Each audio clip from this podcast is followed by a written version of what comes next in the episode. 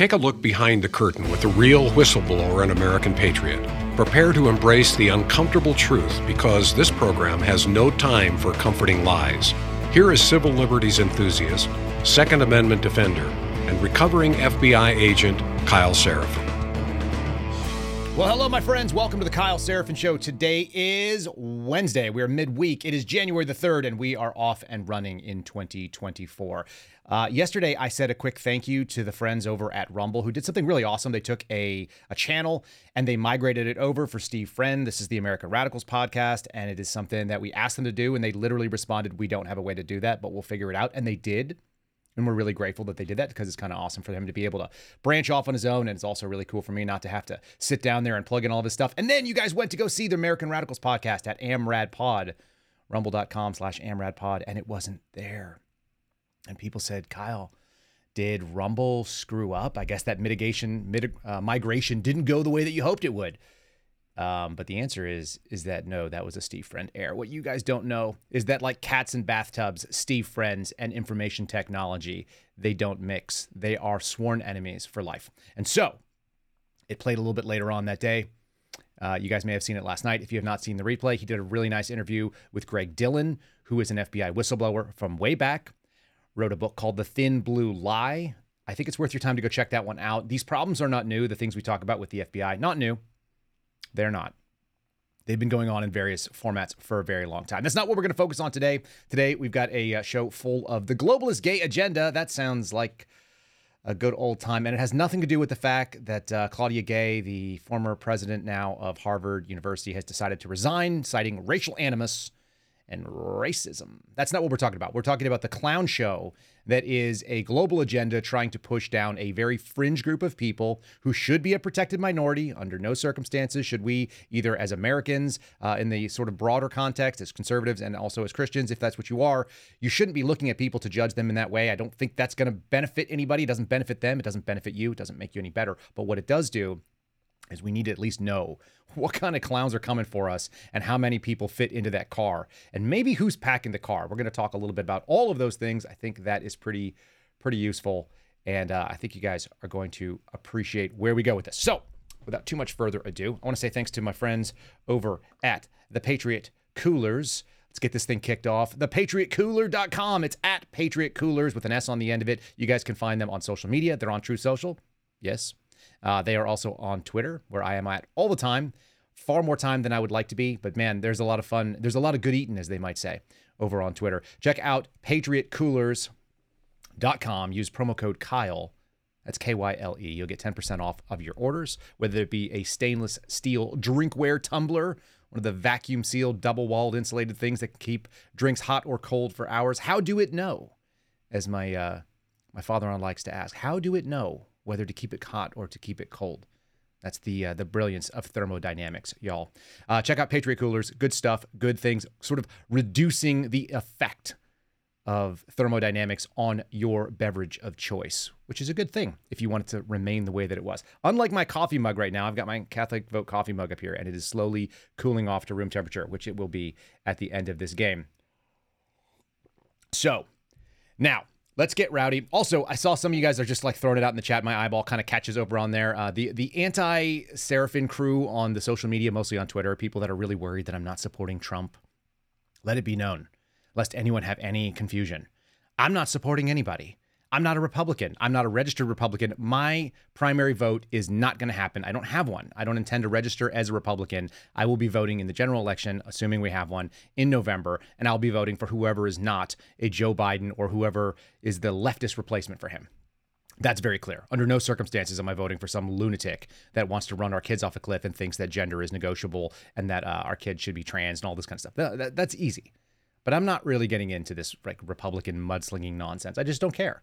I actually don't. They're all going to be equally good for me, except Chris Christie and Nikki Haley. They seem awful. And uh, we're actually going to talk about a little bit of that later on in the show. Before we get into any of that nonsense, I don't want to get sideways. Let's talk about lawsuits. Let's talk about things where real information and real problems either arise or are fought. And they are currently being fought right now by the uh, state of Texas on behalf of doctors in Texas, on behalf of medical personnel in Texas. Here's what we're looking at This one came from Catholic Votes uh, Loop. So if you're not getting that, you guys are missing out. I'll talk about them a little bit later. But this is the state of Texas versus Becerra. Javier Becerra, the uh, the secretary over at what Health and Human Services, is trying to force the Texas government to in basically adopt an expanded version of the federal law, which was known as EMTALA, which we'll talk about in just a second. They're trying to say that emergency room doctors must perform abortions, even if it violates their conscience or their religious beliefs. This particular uh, article that you guys are going to see little pieces of, and I'm going to read from just a little bit, uh, comes from the Alliance Defending Freedom, which is a good organization from everything I can tell. They are involved in sort of like counter lawfare, if you will. They're the ones that are kind of fighting back against some of these these expanded versions of governmental law, uh, governmental rules, rather. This is the, the danger of the administrative state. This is the real administrative state, okay?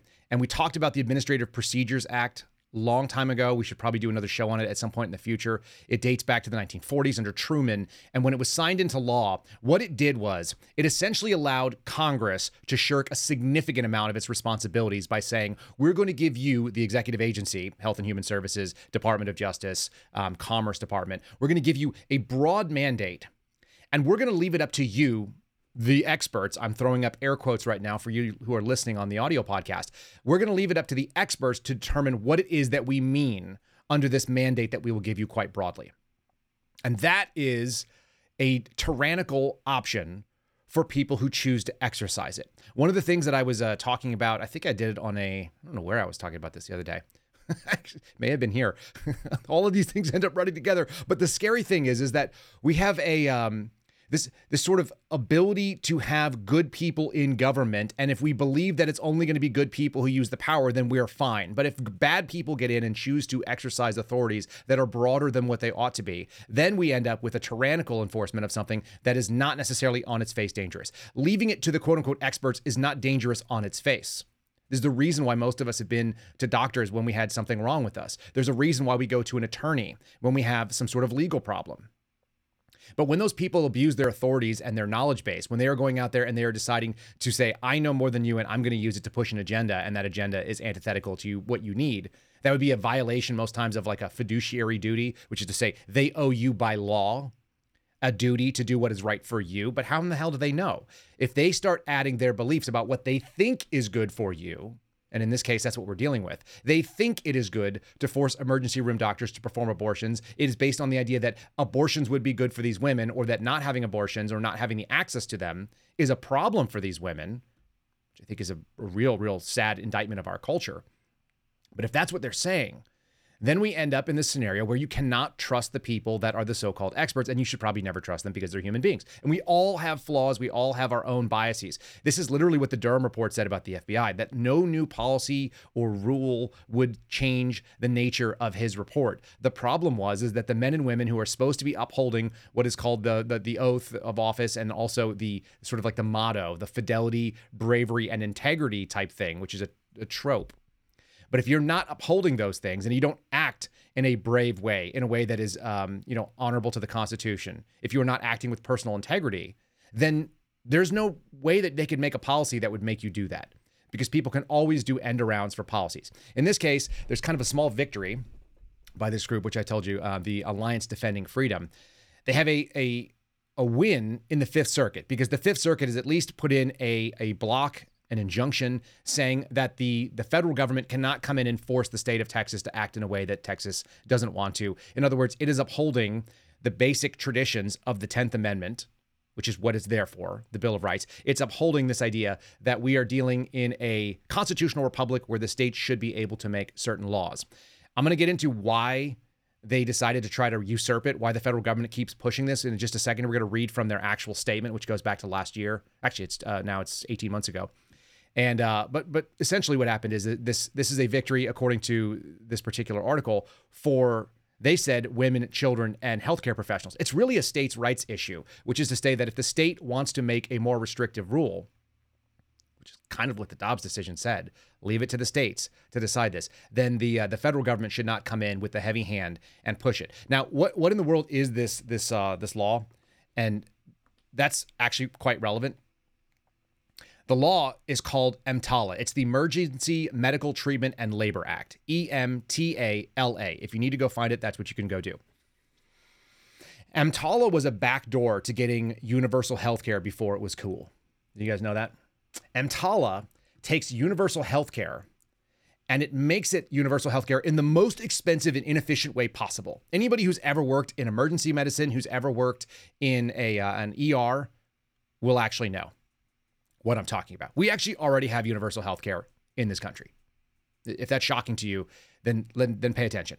In 1986, Congress enacted, I've got this right on the screen here if you want to read along. Congress enacted the Emergency Medical Treatment and Labor Act, EMTALA, to ensure public access to emergency services regardless of the ability to pay. Section 1867 of the Social Security Act imposes specific obligation on Medicare participating hospitals that offer emergency services to provide emergency medical screenings. This is where it gets okay. So we're we're still working through what this is, and then a request is made for examination or treatment. Um, the emergency medical condition, whatever that is, including active labor, Regardless of an individual's ability to pay, the hospitals then are required to provide at least stabilizing treatment for the patient. If the patient is unable to be treated in that hospital in that capacity, then an appropriate transfer should be implemented. What does that actually mean? So let's get into what it means because it's actually relatively important. Like I said, it's broader than simply whether or not doctors can do abortions or are required to do them in the emergency room. What it means is you cannot refuse treatment whether or not somebody comes in. If a homeless person is hit by a car and they are brought in by ambulance or they wander into the ER and they're bleeding from the head, they must be treated and stabilized to the point where we at least address the life threats, regardless of whether they can pay or not. On its face, that seems really good. The problem is, is when, like I just said, uh, a government wants to expand its ability to talk about something or its its ability to enforce certain policies, and it uses a law that was designed with pregnant women who may be um, indigent and not have any money and are in the middle of the you know birth pains and, and labor. It takes those people and it puts them in the same category as women who come in who have like you know some sort of um, short-term illness. Maybe they broke an arm and while they're there, they're like, oh, by the way, you're pregnant. And it's like, yeah, I didn't know that. I'd like to end the pregnancy. And the doctor's like, well, I don't think that's related to your broken arm.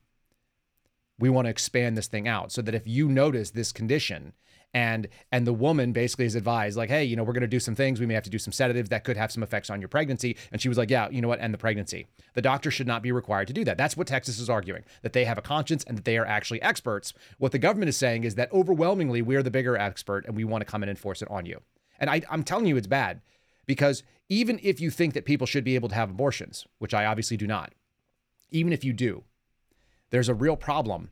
There's a real issue with whether or not the state, at the most high level, the federal government, should be pushing that. It does, it's not the way that our Constitution is set up. It's antithetical to the way the American Republic is designed. And it's a continual push towards this agenda, which is about democracy, which is, as I've said many, many times, when you hear democracy, the words tyranny of the majority should come to your mind 50% plus one. That's a real problem. The other thing that this did is it allowed a bunch of people who are not Americans, who are illegals, coming in, that allows them to have medical treatment, which it might not be a bad thing, except it puts them into the system and we end up all paying for it. And the reason that they're able to obligate this is specifically what they just said Medicare participating hospitals. There's a reason why your healthcare costs have gone dramatically up. For every two people in the ER, let's say for every five people that came into the ER that I used to work in, and I spent, you know, a couple thousand hours in an ER working as a paramedic, watching all the people come in. I also was generally there doing the basic treatments and getting them set up for a doctor to visit them as a paramedic technician. And as I was doing that, what we saw was the registration people from the hospital would come in and get them signed up.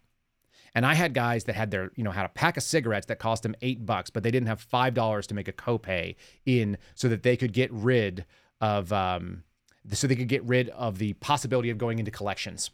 And most ERs have similar programs where 24 hours in, they are going to start collections if you don't make any payment whatsoever. And people are happy to be basically in debt for the rest of their life to medical collections because they're not going to pay anything for it at all.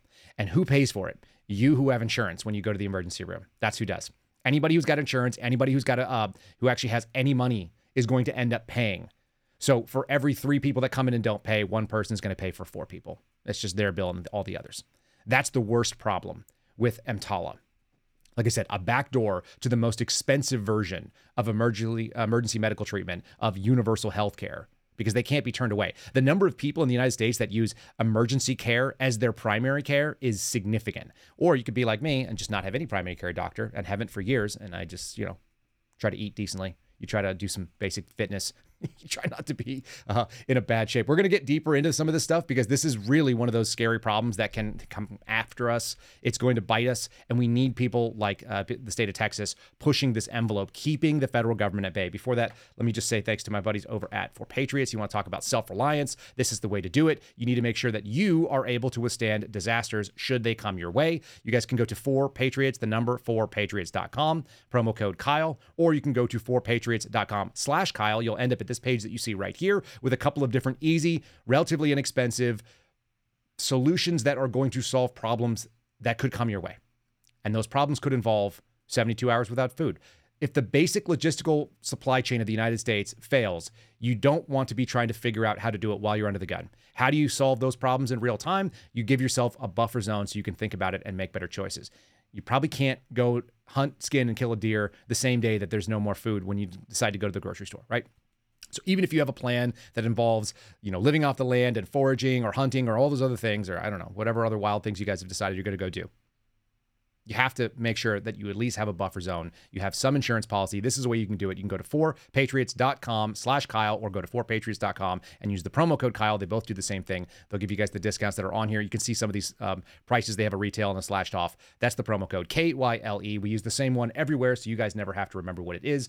4patriots.com slash Kyle. Let's keep getting into this. Let's talk a little further um, about this EMTALA. Here's the letter that was written by the... Uh, that was sent out for people to to be advised from Health and Human Services that they needed to change the way that they did business and specifically it comes not from just Health and Human Services but a subset the Centers for Medicare and Medicaid Services. Once the government pries its dirty little face inside of the room where it can start giving orders, it does every single time. And the way that they got involved in this in particular was getting in through the government money for Medicaid and Medicare the so called entitlements. These things never cease to amaze me how bad they can always be used by an unsus- you know, unsuspecting people are using it. And then you have basically a very nefarious actor in the federal government that continues to broaden its scope of authorities that have nothing to do with what should be on there. So we threw a couple things on the um, on the page here. One of them is, tells you what EMTALA is, which we just talked about. Um, if an emergency medical condition is found to exist, the hospital must provide available stabilizing treatment. You see what that says?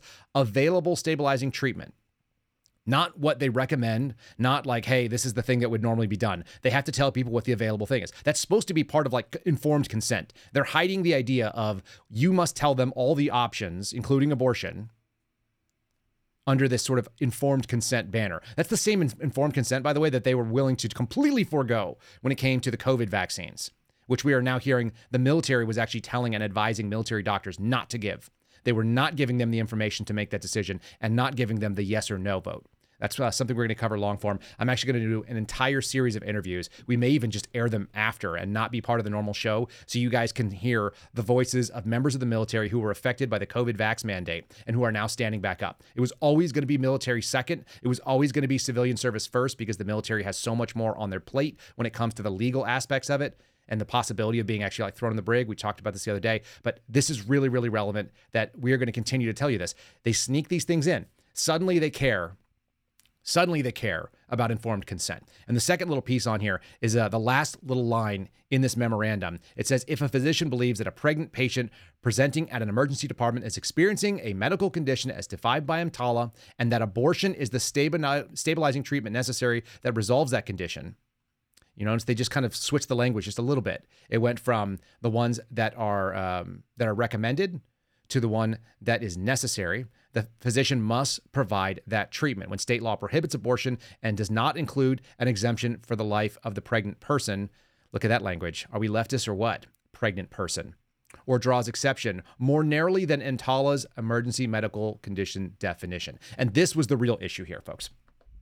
More narrowly than EMTALA's emergency medical condition definition. What they are trying to accomplish is expanding the definition of emergency. It's the same reason why people use the ER as their primary care. That's it. This is what it's about. It's government creep, it's mission creep, it's the same thing in every agency. They are always looking to expand their mandate. It's the reason why places like CISA decided to declare that your brain was part of the, the uh, their cognitive infrastructure mandate because they're in charge of infrastructure and your brain is part of their infrastructure. How do they say that? Because they said it. That's it. We're going to expand the definition of emergency medical condition. Why? Because we need to, because then we can force abortions on the state of Texas, which obviously almost every state, I've never seen a state, but if there is one, please put it in the comments below and I'll go review the laws. If you've ever seen a state that does not have an exemption for the life of the mother, I'm, I'm, I would basically bet everything on it that there's not one of those. And the reason is because the Hippocratic oath says do no harm first, and the first patient is the one that is there in the room that you can see. The mother may make a different choice. Hey, do this this thing that is more dangerous to me because I want you to save my baby. That's an option, but that is not the default thing. And I've always been trained, and I've trained across national standards for paramedicine that if you have basically something that's going to save the mother who's the patient in front of you, and something that's going to save the baby, and the mother is um, is not able to make a decision. We call it um, there's informed consent is when you actually know what's going on and you're cognizant, and we know that you actually have an awareness. Um, when you are not aware, we do what's called implied consent. We treat someone as though it is the standard of care that that normal people would want to be treated in a medical emergency, and that is to save one's life. And that's a real hard decision. That doesn't come up very often, but should it come up, that's what you have to do. Okay. And so the idea that there's an informed consent and that the the mother, you know, is is not um, is not going to be able to make that decision, we keep them we keep them alive by default. So I don't know any state that has this sort of thing that where the uh, where they're not going to have an exemption for life. But the real key here, like I said, is that if the state law is more narrow than the federal definition, which they just made up, it's not it's not a real thing, it's not in law then that's where they're going to go after. And they're going to make basically try to force these these states to accept a federal definition and that creeping federalism folks is exactly what the founders were fighting against.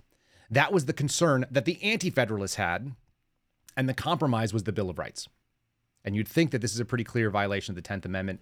Uh, there, I haven't even looked into the arguments. I'm just telling you that there's nothing inside the Constitution, there's nothing inside the powers that are assigned by the Constitution under federal law to impact the way that physicians treat people within their own state. It's just not there. You can read the whole thing. The Constitution's not that long. I recommend you guys do it. You should do it once a year at least. All right. Let's do another story here. These are all going to kind of connect together. This is pushing an agenda. The agenda is kind of interesting. Why it's an agenda is another answer. Um, and then who's funding it is probably the most interesting thing, as usual. You guys know who's behind it all. All right. So this is coming from Daily Wire. I think this is of relevance too. Not exactly the same topic, but a very similar story. A Kentucky clerk who refused to issue licenses, this is for, for gay marriages, uh, following the, the SCOTUS decision, must pay over $260,000 in fees to the people that she refused, that she basically fought in court. $260,104 in attorney's fees um, for the attorneys who represented a couple that sued her. This is Kim Davis in Kentucky. She was the former clerk. She refused to offer these licenses. Uh, and, you know, even though her her her, her attorneys said these are pretty excessive for what we're talking about here. Like that two hundred sixty thousand dollars is pretty excessive. Um, a U.S. district judge said that uh, that's what it is. That's what you must pay. It's in addition to hundred thousand dollars in damages that the jury awarded to Davis, uh, ordered Davis rather to pay to David Ermold and David Moore, a David and David couple who won a lawsuit against her last September. Of course, they're going to appeal it, so it's going to be even more legal fees whenever this ends up being uh, decided at the end of the day. It's not fantastic. These are these they want to crush people every single way they can. They're always looking, they being sort of like the, the forces that are pushing this agenda down. For a fringe group of people, they are looking, they are outsized representation. They have outsized representation in lawsuits and also in lawyers that are really happy to take these things on in order to try to sue somebody later on and destroy them. It's lawfare. It's ugly. It's pretty nasty. What else is going on out there? I said globalist gay agenda, so I'm not going to leave you hanging on that. Let's talk about uh, how about this one? This one's fun. the WHO. Do you guys love the WHO? After COVID, how many people had their eyes open to what the WHO is and what it is not, and what it kind of can can do? The way that it pushes on things. Catholic Vote was reporting here, a couple of different press releases. Uh, the World Health Organization pushing the transgender movement with so called gender affirming care. There's a December 18th press release. That's what that little snapshot is above that you see on the bottom. It is telling us that they have announced uh, development of guidelines for the health of trans and gender diverse. And man, let's just keep creeping these acronyms. Gender diverse people. They have a link in that that press release to the biographies of the people who proposed the guidelines. They are part of the guidelines development group. Okay. Uh, the guidelines will provide evidence and implementation. They're going to provide evidence, folks. You heard that right there. They wrote it out there evidence and implementation guidance on health sector interventions aimed at increasing access and utilization of quality and respectful healthcare services by trans and gender diverse people. I'm not even sure that sentence makes sense in and of itself. The guidelines will focus on five areas the provision of gender affirming care, including hormones, healthcare worker education and training, that's the indoctrination part of it, and the provision for uh, gender inclusive care, provisions for healthcare workers who are trans and gender diverse who suffered interpersonal violence based on their needs. What?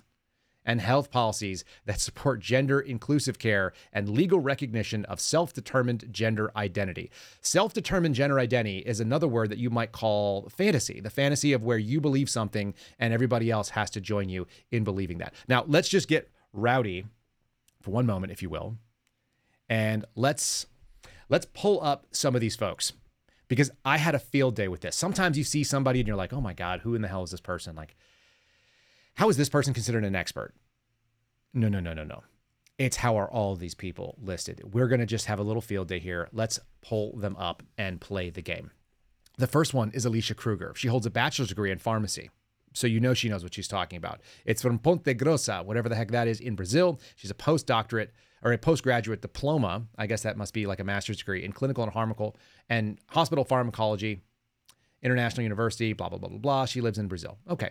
She's also known for coordinating the CFF Pharmaceutical Care Working Group for the, here's one. I haven't seen this one yet. LGBTQIA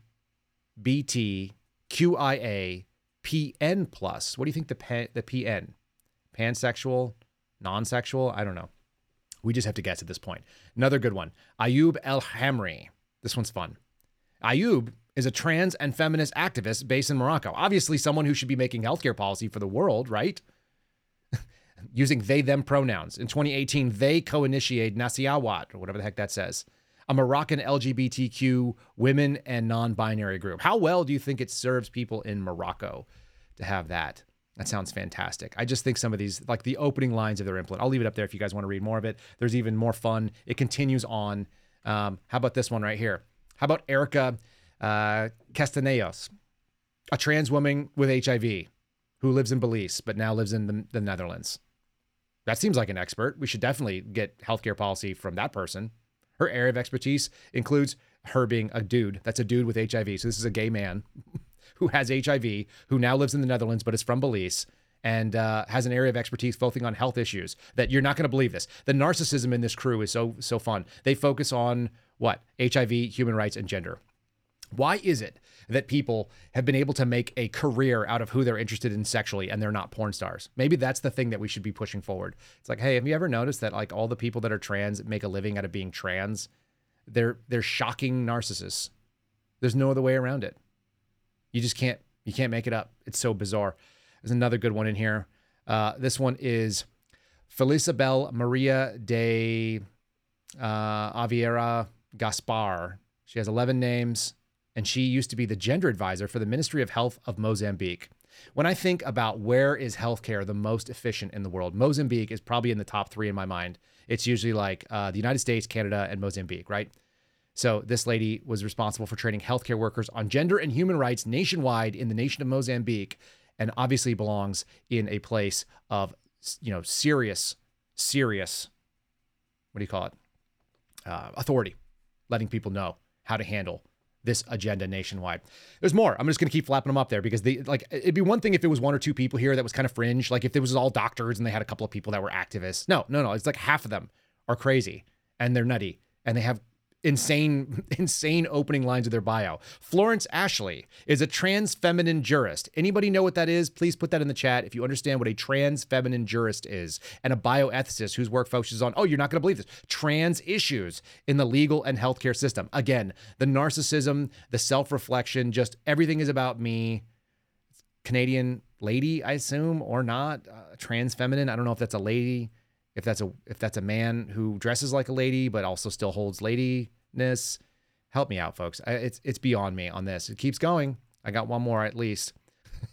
I got at least one more on here. I scroll through a couple of them and uh, and then it's jan ariana which i do like that last name. That's a nice name ariana. Uh, jan ariana is an empowered transgender woman. So i mean why are you guys mad Why would we be mad about an empowered transgender woman? That's a dude, by the way, who also feels powerful, probably because of the testosterone that he lived with most of his life. That's that male privilege, isn't it? Working in advocacy about what? Oh, inclusivity and accessibility of sexual, reproductive, and gender health care for the trans community in the Philippines. That's what I'm also really worried about.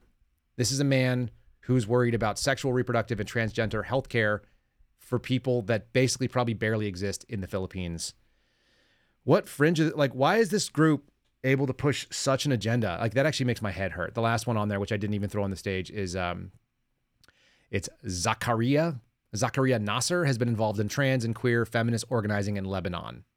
And he maybe like I, I don't know if any of these people are men or if they're women. Like i don't know what they are. I just read that and we don't know anything else about them other than they're 100% focused on their own sexuality which seems pretty awful that seems very prideful, and that's all that they do. That's their job. Their job is worrying about what to do with their with their nether parts. Some of you who have like real jobs who listen to this when you're driving with your kids to go to school or you know your moms or your dads and your grandparents and you've you've retired like do any of you have any concept of the idea that you're like well based on who I'm attracted to I'm going to make an entire career out of being a professionally useless human being that simply is trying to make people also understand who I'm attracted to. I'm going to push that all the way and make that a, a performance. And then more importantly, that performance is actually enough lucrative enough that that can be your full-time employment that you're able to eat. It's bizarre. We're living in some upside down times, folks. So, of course, we've got to figure out where is it all coming from? Why does it come out like this? Um, who's who's paying for this other other than us? Because obviously we are. And there you go. So I just did. It takes a little bit of work, by the way, to get to these these um, these graphs. You can't just find them right away. These are the donor contributions you're seeing on the screen. If you're missing our Rumble page, that's what you're missing. It's a pie chart. I love pie charts. They're so easy to break it down. It is the donor contributions between the year 2000 and 2020. So all of my adult life, basically before the so-called pandemic. It's a, about 21 billion dollars in total, and we're going to figure out where where does this money come from. Shockingly, only 11.81% of the money for the WHO comes from the United States. And that's only shocking because I just cannot believe that we spend so little. The UK is really into the WHO, though 23.5%. That seems like a lot. Norway, for as small as Norway is, really does care at almost the United States contributions 10.51. And according to this graph, over the last 20 years or so, we're, obviously the last three years are not included, you see it. Somebody just called it out in the chat. Michelle just called it out. Yikes. The Bill and Melinda Gates Foundation, almost 20%, just twice what the US puts in, and almost as much as the single biggest country. More than Brazil, China, Canada, Australia, Denmark, and France combined. Whoa. Isn't that something? More than Norway, Oman, Qatar, the Republic of Korea, Russia, and South Africa combined. By the way, on that list, there are a bunch of people from South Africa. I don't know why Africa is so highly represented in the WHO things, maybe because there's a lot of people that are benefiting from it. The WHO claims that they're going to basically provide universal health care for a billion people. And apparently, uh, Bill Gates wants to fit the foot the bill for at least a fifth of that. That's a lot. That's a lot of people to be able to pay for healthcare. What is he buying for that kind of money? 20%, you guys can do the math on that. 20% of 21 billion. What is that about uh, about 4 billion? Is that right? Divided by 5? Yikes. Yikes, yikes, yikes. That's an awful lot of money. That's an awful lot of money. And you, and then you wonder why he's pushing things like vaccines and some of the other stuff that he's doing and why he's buying up all the farmland. I'm just saying that the control oligarchy does seem to be a real problem. Whether it's the guys like Soros that are funding all these lawsuits that are pushing things forward on the legal end of it, whether it be the Bill Gates types that are pushing things forward on the pharmaceutical intervention and trying to buy, you know, a quarter of the world's population or a, an eighth of the world's population so that they can basically experiment and send things down their way, force their procedures on them. I mean, how much influence do you think you get when a country, Norway and the United States, are paying less than you that the United Kingdom, the, the only biggest contributor or uh, contributor to this particular thing, the single biggest country and the next biggest contributor is a guy.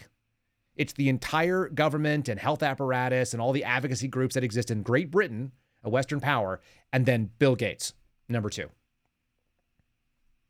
I mean, I just throw my hands up. That's an awful lot of power to be wielding. And the fact that we actually accept them as a non governmental authority. Where do they come from? They came out of the UN, right?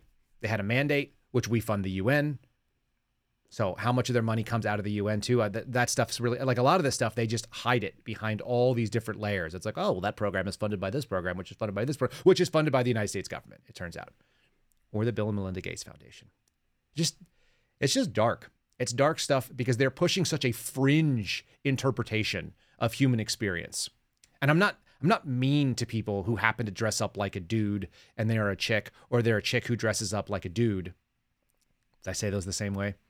if you're a man that puts on a dress, like, I don't care, man. Do whatever you want. That's your problem. You have to deal with that.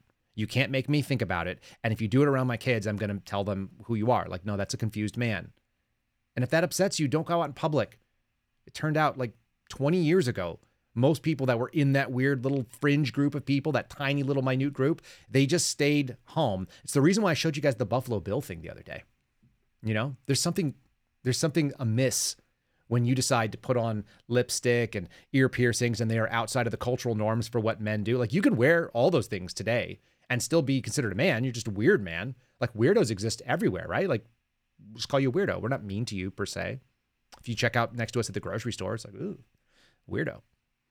But that doesn't mean that we're going to be discriminatory towards you. It doesn't mean that we're not going to uh, allow you to eat in the restaurant next to us or whatever other weird things. I don't even do that anymore if I can help it.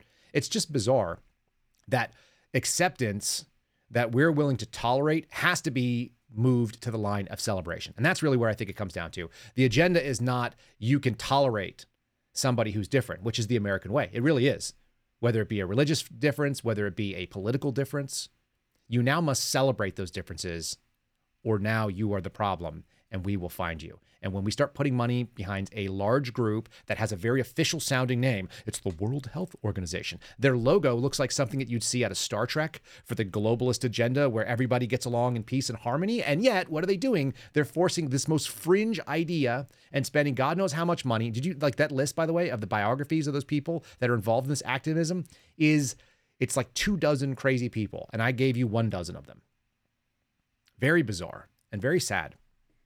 So it's not. It doesn't end there, obviously. Uh, let me say before we get uh, further, let's talk about uh, my friends at Catholic Vote, only because they actually brought this up in the loop. So you guys are missing out. If you are not getting the loop every morning, then you are failing to get it. Uh, Josh Mercer is the guy that's over at Catholic Vote that helps put this together. He does a great job of it. He's coordinating the reporters and the, and the folks that are writing. Their, their own news stories are actually being written. They're doing the same thing everybody else is doing. They're doing news aggregation plus stories of which are very balanced takes. I highly recommend it. Go to catholicvote.org, fill in your uh, email address, get the loop. If you're listening to me and you're not getting the loop, then you're you're missing out on some pretty useful information. Uh, some of it is Catholic specific. It's all at the bottom. The way that they organize it is great. It's like major news stories running down, and it's faith, family, and freedom are kind of the way that they're all organized out. When you get to the bottom, you'll get like a saint of the day if you're Catholic and you're interested. If you want to know what sort of uh, novenas are being said right now or things like that, and where people are doing some stuff, that's all at the bottom. So you don't have to be interested in that for it to be of value to you. You're not going to be getting like spammed with a bunch of, uh, you know, attempts to convert you to something you don't want to do. Catholic means universal. These are universal values for most Christians in this country, I think, and they actually fit almost all conservatives. Whether you like it uh, as a Catholic or whether you like it just because you want really good news, check it out. Steve Friend mentioned it as well. Steve Friend's not Catholic, but he's like, man, they're better than the AP. I think they are. Check out CatholicVote.org and uh, just put in that email address and loop me in, and you're good to go. Uh, you can also donate at the top right hand side. There's a green button. Anytime you want to support our show, you are supporting our show by supporting them. If you're looking for a tangible and concrete way, and you can probably mention Kyle Seraphin Show sent you, which would be fine with us. We are really grateful for them. They uh, they're fantastic. Okay, so what else is going on with this uh, sort of interesting, fun um, global agenda? Right? Is there more stuff going on? You know, I like to find threads. I like to get into it. How about this one? How about these? Ah, oh, man, it just never stops, does it? Uh, the Hill reporting. This is uh, Lauren's, she has an S in front of her name, but Sforza, I think. Uh, coming out of New Year's Day, migrants taking trains from New Jersey to New York after bus arrivals are restricted, the officials say. Uh oh. So many of you guys know that uh, that Texas Governor Greg Abbott has been basically like throwing people on buses and being like, "Hey, uh, Texas is full, y'all. Did you want to go somewhere else? Oh, you'd love to go to Nueva York? Done, done and done. Why don't you hop on this bus and we will drive your butts all the way up there and we won't even charge you. We will take you where you want to go because otherwise you're going to get dropped off in Texas. And these border towns sometimes have only a few thousand people that live there. Okay."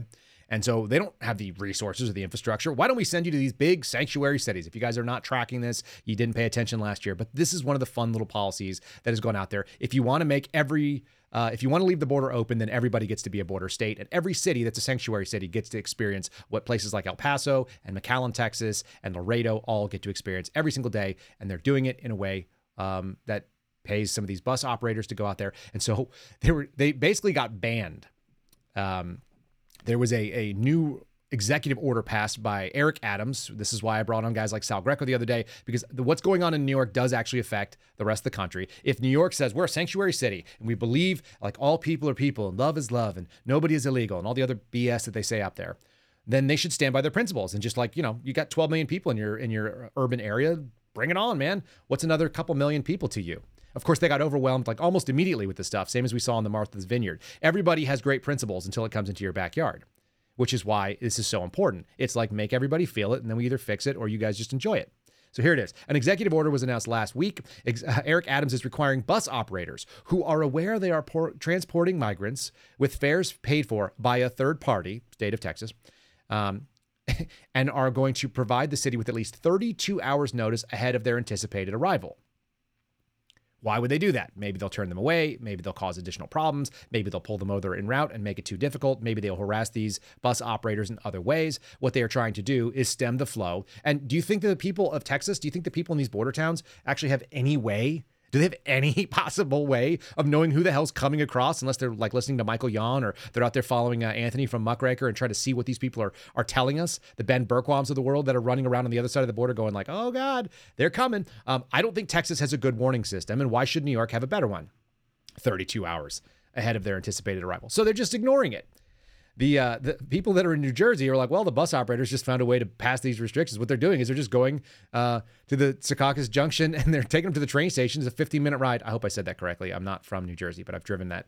I've driven past that junction a bunch. 15 minute ride into New York City. They just take them right to the train station. Bloop, there you go, ladies and gentlemen. Ah, yeah, mucho gusto. Get your butt out there. Jump on and roll to New York City. And so they're not going into New York City. They're not providing 32 hours notice. I'm sure this is coordinated. This is a tit for tat between a governor and uh, and the biggest mayor or the mayor of the biggest city rather in the United States. And it's super funny to watch from the outside for me because we're, you know we're dealing with a real crisis right there's there's not like a light problem happening there there's a real problem there and here's what the real problem looks like are you guys ready man look at this thing um, fox news here we go encounters for migrants, I, I don't like the term migrants, and neither do you. I understand that. Just reading the headline. Migrants encounters at the southern border hit a record 302,000 in December, sources say. Migrants have been transported uh, across the United States via planes, buses, and uh, and what do they say? Airplanes, yeah. So planes, trains, and automobiles. They are they're moving at the highest rate. They blew away the last uh, highest month before that. And if my memory recalls, it was like in the low 200s was the biggest month before. They topped 300,000 for the first time in American history. It's it's like there were years where 300,000 illegals encountered at the border. And by the way, those are the only the ones that are officially encountered. First time migrants only. So these are the people that the, that the CBP and the USBP, Customs Border Protection and the United States Border Patrol actually encountered, not the getaways. It's so wild.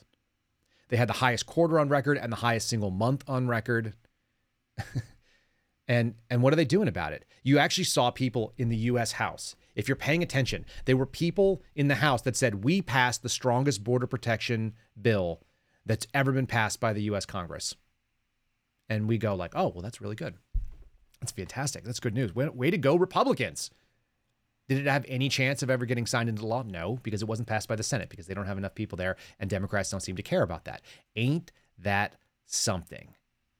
So, the real key in a lot of this stuff is that we have one side that is pushing results. They're putting a lot of money behind it, they are using government infrastructure to push it. And the other side, the Republican side of the coin, is interested in theater. I keep saying the idea that when everybody goes like, "Whoa," like when people are playing chess and the other people are playing checkers, I disagree with that. I think that Democrats are playing not even the same type of game. In fact, this is actually going to go to our dad joke. Let me let me bring that up right now. TACP asked me to do a dad joke of the day, so let me give you the dad joke of the day. What do kids play when they have nothing else to do? board games. B O R E D, board games. Ah, okay. But here's the thing Democrats are watching Republicans play a board game, right? Checkers, chess, take your pick, Parcheesi, I don't care. And they're playing Demolition Derby. They are driving a monster truck through the park where everybody has the chessboard set up. You've seen those boards uh, in a movie somewhere in New York, whatever. People are sitting there moving the, the pieces about. Monster truck drives through, smashes all the tables to bits. That's the game they're playing. They're like, oh, you're playing a board game? You have rules? We don't believe in rules. No, we do not do that. We're just going to flood the zone with people. We're going to flood the zone with lawfare. We're going to flood the money into outside entities that are trying to push forward in here and change the game. Every single, like, whatever game you're playing, we're not interested in playing it. We're interested in destroying, which is what's been going on. That's how you get 302,000 people in one month. That's one month. That's December when it's cold and crappy down by the border.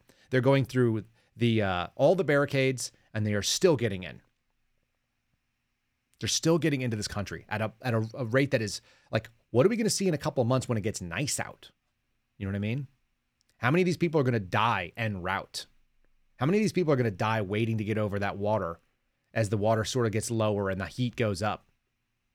This might actually be one of the safest times that you could actually crash, even though it's crappy out there and there are people that are probably getting really sick. They're not generally freezing to death. I don't know if you've ever been to the Rio Grande border, but um, if you've been down to the Rio Grande, anywhere from El Paso all the way down to uh, to Brownsville, it's it's not particularly cold compared to those of you who've lived in real cold.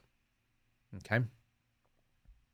Yeah, I just saw whatever whatever 007 just said. The Rio Grande is is frio, is Rio Frio. Yeah, uh, que frio, indeed. But still, it's not that cold and it's not going to kill you right away. You can get through that kind of stuff. And so it's just wild to watch it.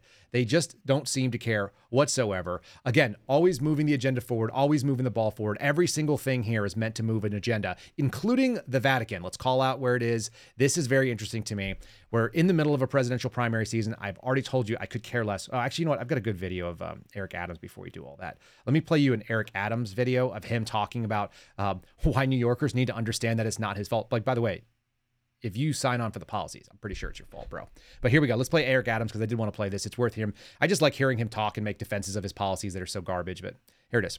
Wage, but uh, listen, I am blown away at some of the most intelligent New Yorkers in the city. When I uh, when I'm moving around the city, I say this over and over again, who are not aware that we can't stop the buses from coming in. Who are not aware we do, we do not have deportation status who are not aware that we cannot turn those who commit crimes over to ICE. They're just rules that everyday New Yorkers are not aware of. And uh, we need to really continue in 2024 educating New Yorkers on the fact that over 57% of those who came in, we were able to self sustain. That uh, we have been educating a countless number of children that we are operating within the restrictions of not only federal law, but city and state law. So we were dealt a hand using Marsha's poker analogy, poker analogy. We were dealt a hand and we played the hell out of that hand. What this administration has done, uh, international and national leaders have looked at it and said, it's amazing what you what you have done in this administration. And so this is the hand we were dealt. And everyday New Yorkers who are who are struggling to make ends meet, they're not weeding through all the layers. All they know is we have a mayor and we have a migrant crisis, and the mayor did not fix that migrant crisis. Can you just can you just give the man credit where it's due? Did you hear what he just said? He's like, you're struggling, you're financially having a problem, you live in New York City, and you're at the bottom of the economic problems. Yeah. So um, it's not my fault. I'm just the mayor, dude. I'm just I'm like people think I'm doing awesome. In fact, people who are not you think that I'm doing great. That's what he that's what he just said. He just said it right there. Uh, the arrogance that goes on with this sort of thing. Uh, redefine failure as victory and then press on. That's not that is not playing the same type of game when the Republicans are really just interested, like the news conference would have been a victory for Republicans, from what I can tell. Getting on Fox News and having that done. And uh, by the way, thanks to Viral News New York, NYC, Viral News NYC over on Twitter. If you guys are not following, uh, good account, good dude. We've talked, uh, been in Twitter spaces with him and shared that video. So I was appreciative. When I saw it, I was like, I love it. The guy just refused it. He just said, if you're struggling, you know, you're not giving me credit. I got to go educate you. My job is not to do the thing that I said I would do, not to protect the city, not to do any of the things, not to not to um, take responsibility, God forbid, for the policies that I'm enforcing that are garbage. What I need you to do is understand that other people think I'm doing great. Okay. And then he goes on to say at the end of this, by the way, that, that it was a federal problem and a federal fix. Like, hallelujah, brother. That's the whole point of sending them all there. Just so you guys know, that is the point. Send them all over there.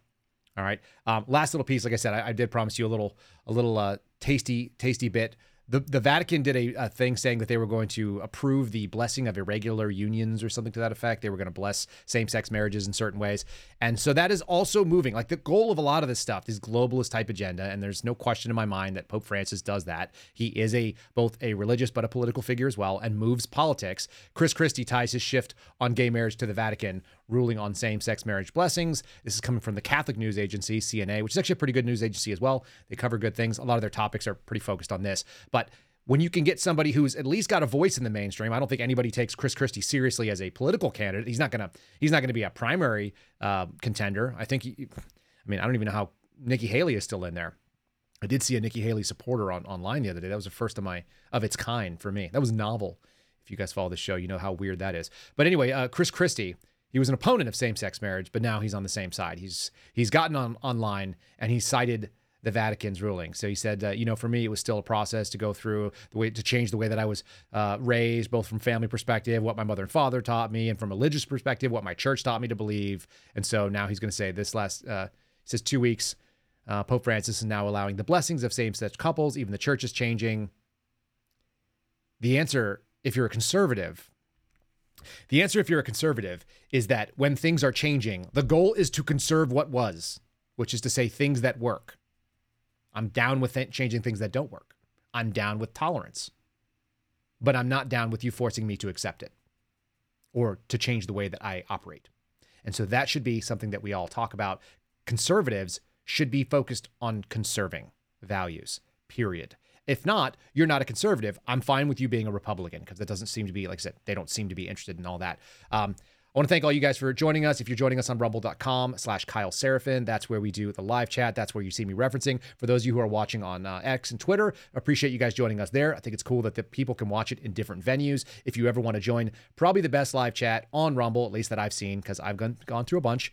You can actually understand it. It goes quickly. The uh, the debates and the and the conversation is of, of substance and actually adds value. So you probably have to watch the show twice. But uh, our live chat is the best, and they are on rumble.com slash Kyle Seraphin. Give us a thumbs up right there. Also, you might as well sign up for the AMRAD pod. AMRAD pod, it's rumble.com slash AMRAD pod. The American Radicals, which is my friend Garrett O'Boyle and my friend Steve Friend Two great guys. Let's talk about that since we're talking about Garrett. Boom, there's the merch store if you guys want to continue to add it. If you want an OD Green PT shirt, I think he's selling these. Sometimes I don't know if these are even available, guys. I, I put on a shirt every morning because Garrett sent me a stack of them and he said some of these are one offs, but he didn't tell me which ones are, and I don't know which ones you can't buy. I think you can buy this one. PT shirt, stenciled on the, says suspendable on the back of it. It's a really good looking shirt, feels really good, it's soft. We get overwhelming people are just like appreciative of being able to support Garrett doesn't benefit me financially whatsoever, but you guys have dri- driven significant traffic to this website. It's the-suspendables.com. If you use my name, you'll save a couple of bucks. Um, again, the-suspendables.com. You can still buy the pins. You can still buy the hats.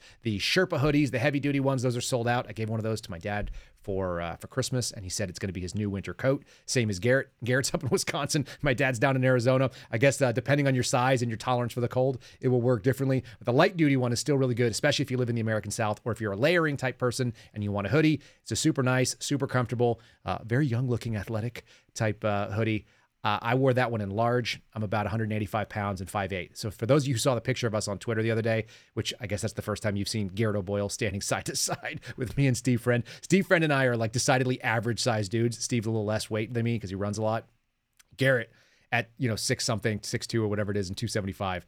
Uh, he's a beefcake, no doubt about it. He could probably eat both of us if he could catch us, but I don't think he could. And uh, anyhow, check out keep his sweatshop going the-suspendables.com i don't know how i started telling him that but i did we'll move on with that. Folks we're really grateful for all of the uh, five star reviews. We're almost at 900 in about a year, just over a year right now, 900. We didn't hit the 1,000 mark in a year, but man, I am not disappointed at all. And you guys continue to send interesting five star reviews and what you like about the show. And it's the stuff that I like doing about the show. So I'm really grateful for all of you out there that are listening on the audio platforms, whether it's Apple, whether it's Spotify, whether it's iHeartRadio, and so on. Uh, please continue to drop those in. You can give us funny conversations, you can give us honest and heartfelt. All those things are good. I read them and I smile about every single one of them, even those of you that are kind of snarky, uh, especially the ones that are poking fun at my buddy Steve Friend, because that is kind of like, that's kind of gold, isn't it? Somebody's like, how do you get so big eating all those almonds, stuff like that. Please continue to send the five star reviews on Apple if you do them on Spotify and iHeartRadio. I don't see them as much, but I will go start looking for those as well. Maybe we'll start cycling them in. And I know you guys like seeing them on there. Let's pull this one up real quick. This one is from BBS Gran. I think it's BB's Gran. Uh, Mom of five, five stars. Love Mom of five, by the way. Congratulations. Uh, your show is our favorite podcast for the car. Thanks for all that you're doing to bring truth to so many. I love your perspective and I enjoy your sense of humor. Hopefully that continues. The humor cannot change because it's the only way that we are going to be able to do what we're talking about, which can be so dark. Uh, I loved what Andrew Klavan used to always say, laughing their way through the apocalypse or the fall of the republic. I feel very strongly about that. And I did have a, a Rumble rant on here. For those of you who don't know what these are, the Rumble rants are the equivalent of like a super chat on the YouTube chat. They're only available if you're live. You're only going to see them live. They are mostly going to be stepping out right there for folks who are watching our live chat as we go. And the uh, this one, ten dollars. This is from uh, who's this from? This is from only one Debly says there's not a soul in Congress who has not been compromised from an affair to knowingly downplaying or right, downright ignoring murder. People need to stop expecting anything from Republicans. I think that fits well into what we've been talking about. I think it's a sentiment that many of us have. So, you know, hold your politicians to account. And that means don't fall in love with politicians, fall in love with the idea of the outcome. The outcome needs to be conservation of the good things that they do, and everything else is irrelevant. However much you like them, however much you think they look good, how much CrossFit they can do, I don't care about any of it. No love for any of them. That includes Donald Trump. No love. He he gets when he does a good job, he gets the attaboys. When he does a bad job, we need to make sure that he is listening to what we are saying. If he's praising Lindsey Graham of all people, the MAGA folks need to make sure. It's like, look, this is your guy. He's going to represent you. He's going to probably represent me. I'm fairly confident that Donald Trump wins the primary. And if that's the case, I need him to be moving in the right direction, and you guys need him to be moving in the right direction because we don't have time for errors. This thing is a very, very precarious year. The global agenda is not slowing down. So we need someone that's willing to fight. And I don't care if uh, we hurt a little bit of feelings along the way. It doesn't bother me. And that shouldn't bother you at all. You guys, you know what to do. We're going out there. So, anyway, thanks so much for joining us for the show. We'll see you again tomorrow. What is tomorrow? Thursday. And then uh, still lining up Steve Friend for the Friendly Friday. So, you guys will see that. We'll see you in the morning at 0930 Eastern Time. It's 830 here in Texas, America, streamed live from Liberty Hill. This is the Kyle Seraphin Show. God bless y'all. Thanks for listening to the Kyle Seraphin Show, streamed live weekdays on rumble.com slash Kyle Seraphin. Follow Kyle on Twitter, Truth Social, and Instagram at Kyle Seraphin.